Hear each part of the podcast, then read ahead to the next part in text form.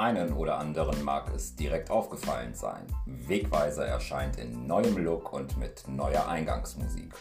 Nach zehn Folgen steht nun Staffel 2 an. Es wurde Zeit für kleine Veränderungen.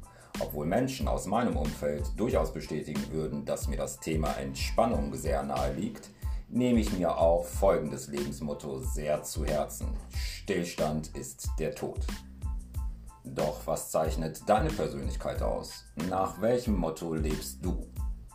In dieser Podcast-Folge stelle ich dir vier Persönlichkeitstypen vor. Ich bin gespannt, ob du dich in einer der Darstellungen wiederfindest. Ich bin Ignazio und ich freue mich, dass du meinem Podcast folgst.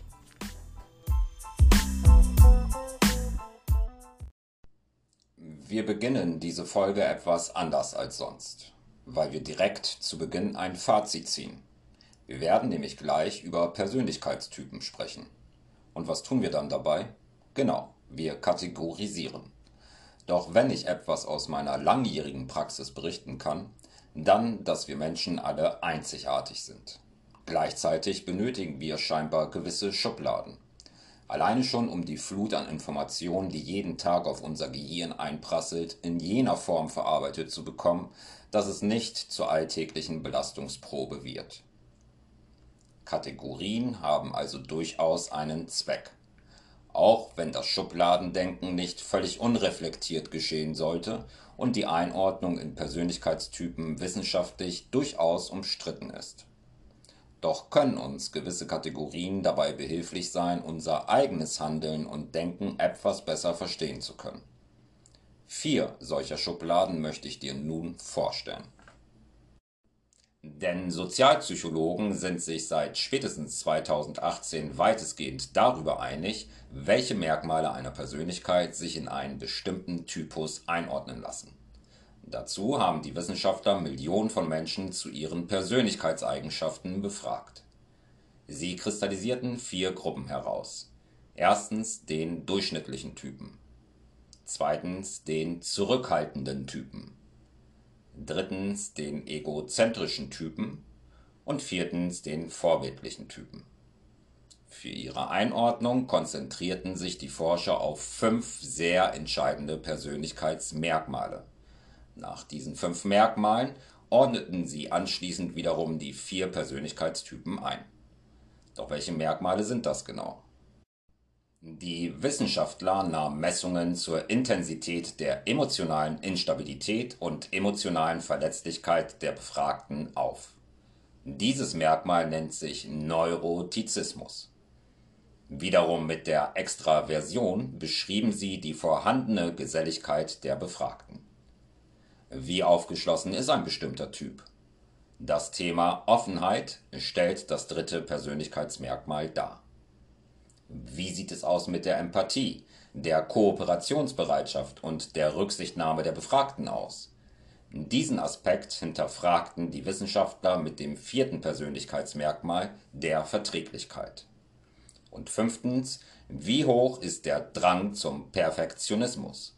Und was sagt das über die Gewissenhaftigkeit eines Persönlichkeitstyps aus? Nach diesen gerade genannten Merkmalen urteilend, ergaben sich die vier Persönlichkeitstypen, die ich dir nun beschreiben werde. Der durchschnittliche Typ.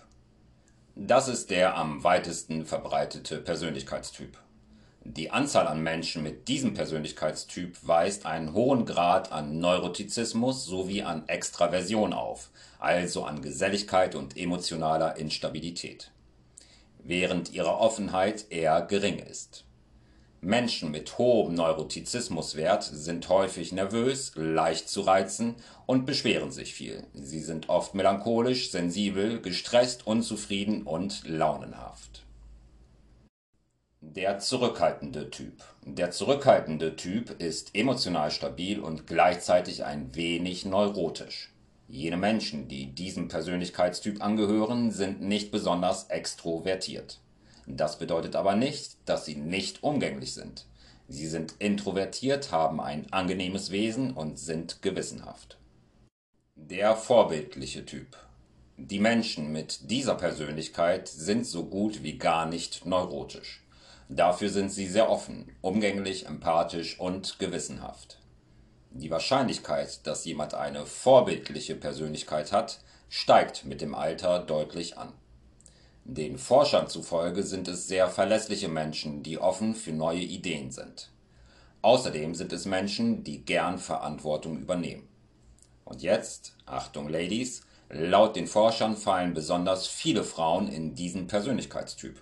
Sie hören gern neue Ideen an und sie sind sehr verlässlich. Der egozentrische Typ.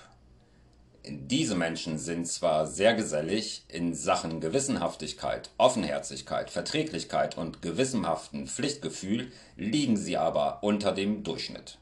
Dieser Persönlichkeitstyp nimmt mit dem Alter stark ab. Und hast du dich bereits in einen dieser Typen wiedergefunden? Denke daran, keine Schublade ist tatsächlich so groß, dass ein Mensch komplett hineinpasst. Ich möchte dir noch ein Modell nennen, welches Persönlichkeiten in unterschiedliche Kategorien sortiert. Es ist ein Modell, das eher auf der emotionalen Ebene stattfindet. Bei dieser Theorie werden die Persönlichkeiten in vier unterschiedliche Farben eingeordnet. Ich finde dieses Modell insofern sehr spannend, als dass sich gerade unter der von mir angewandten Coaching-Methode der Hypnose das Farberleben immens intensivieren lässt. Insofern kommen Farbanalysen durchaus häufiger in meiner eigenen Praxis vor. Doch um welche Farbtypen geht es genau und welche Merkmale werden jeweils damit verbunden? Rot, Gelb, Grün, Blau. Um diese Farben geht's. Der rote Persönlichkeitstyp, der dominante Typ. Der dominante Typ ist sehr bestimmend. Solche Menschen nehmen gerne die Fäden in die Hand. An und wann erscheinen sie aggressiv und ungeduldig. Für dominante Menschen zählt die erbrachte Leistung. Sie sind sehr erfolgsorientiert und lieben den Wettbewerb. Widerstände fordern sie gerne heraus.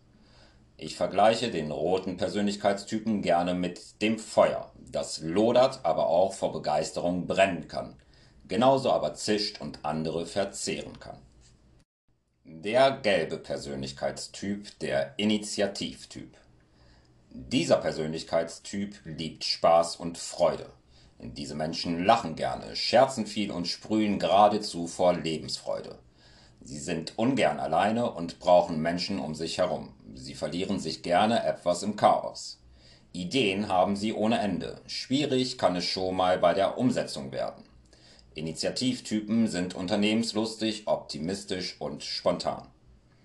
Ich vergleiche den gelben Persönlichkeitstypen gerne mit der Sonne, die Lebensenergie verbreitet und gerne Menschen gute Laune beschert. Der grüne Persönlichkeitstyp, der stetige Typ. Der stetige Typ ist ein warmherziger Mensch. Er liebt die Harmonie, ist feinfühlig und merkt, wenn etwas beim anderen nicht stimmt. Der stetige Mensch mag geregelte Abläufe, lässt gerne den anderen den Vortritt und trifft nicht so gerne Entscheidungen. Die Stetigen sind treu und bescheiden. Ich vergleiche den grünen Persönlichkeitstypen gerne mit einer Frühlingswiese, auf der man sich wohlfühlt, die einen entspannen lässt und Frieden verbreitet. Der blaue Persönlichkeitstyp, der gewissenhafte Typ. Der Gewissenhafte liebt die Zahlen, Daten, Fakten und ist recht häufig etwas penibel. Regeln müssen eingehalten werden, so seine Einstellung. Die gewissenhaften Menschen sind sehr analytisch, sie denken logisch und erscheinen etwas kühl. Ich vergleiche den blauen Persönlichkeitstypen gerne mit dem Ozean, der still ist in seiner Tiefe, aber trotzdem auch mal richtig aufwirbeln kann. In welcher der vier Farben hast du dich denn jetzt am ehesten wiedergefunden? Aber auch hier gilt, kein Mensch lässt sich in nur eine dieser Farben gänzlich einordnen. Sie können uns aber ein Indiz darüber geben, zu welcher Farbe wir vom Charakter her am ehesten tendieren und an welcher Farbe wir zum Ausgleich besser dran arbeiten sollten. Denn ebenso steht fest, eine interessante und reizvolle Persönlichkeit macht immer die Einzigartigkeit und die Authentizität aus. Bist du du selbst und bist du mit dir selbst im Einklang, wird jeder Persönlichkeitstest immer nur einen endgültigen Typen als Ergebnis haben, dich selbst.